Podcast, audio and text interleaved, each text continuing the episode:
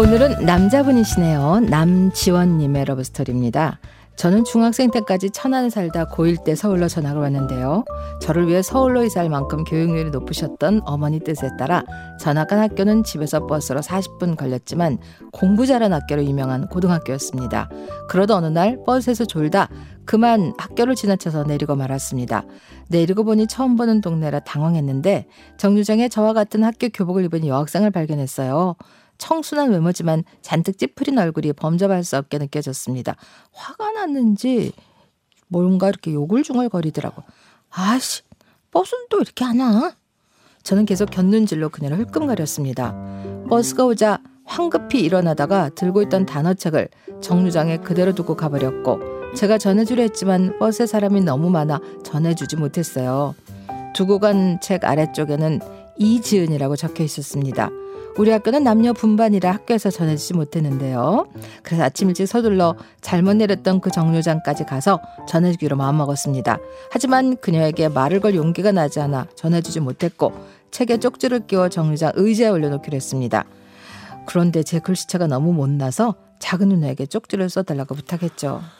야 공부하라고 서울까지 이사 왔는데 무슨 연애질이야 응? 엄마 지연이 연애한대요 아 진짜 그런 거 아니라고. 어, 아, 누나 진짜 그런 거 아니에요. 어, 제발 이거 써주면 평생 누나 시킨 대로 다 할게. 어?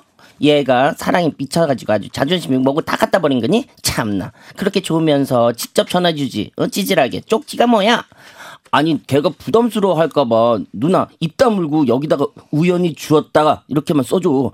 야 이런 쪽지 같은 거는 노트북 쫙 찢어서 그렇게 쓰면 안 돼. 응? 이렇게 예쁜 메모지에다가 정성스럽게 써야 된다고. 누나는 고등학생이 무슨 연애질이라며 투덜댔지만 쪽지를 쓸 예쁜 메모지를 꺼내지만 요렇게 쓰더라고요.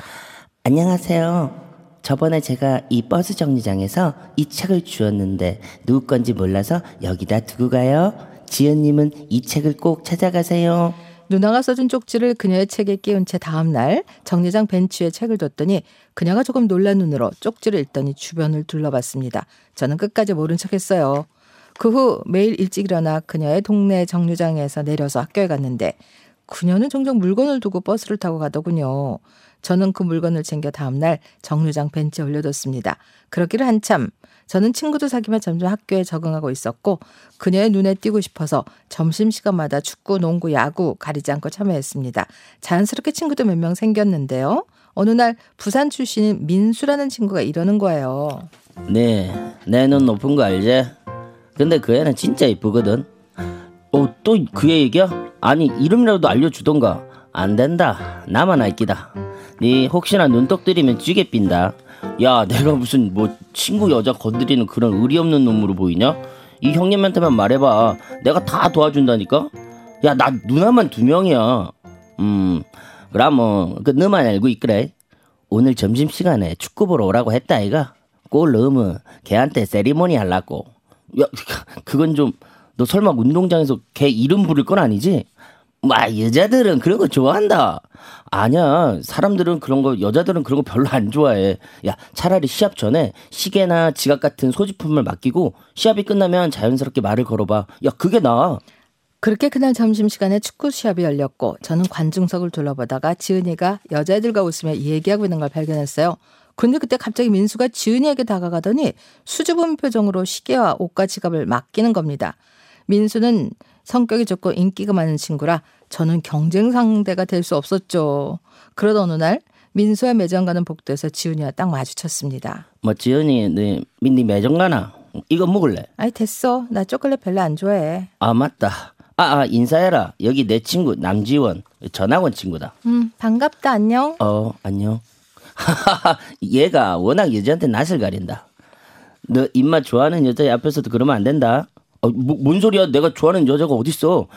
너 축구할 때마다 맨날 관중석에 있는 여자애들 쳐다보는 거 내가 모를 줄 아나? 누구 누구야? 어? 딱 말해라. 지은이 친구 아이가? 내 친구 누구? 시합 때마다 그녀를 쳐다봤다는 사실을 친구와 그녀 앞에서 말할 수 없어 당황한 저는 아무렇게나 둘러대고 말았습니다. 아, 아니 그 너랑 맨날 붙어 다니는 여자애 어, 한나인가? 어, 그냥 내가 아는 사람 닮아서 쳐다본 거야. 연예인 누구 닮은 것 같기도 하고 아니 우리 누나 닮았나? 그러자 그녀는 저를 한번 째려보더니 화가 난 듯 톡 쏘아붙였습니다. 한나는 너 같은 스타일 안 좋아해.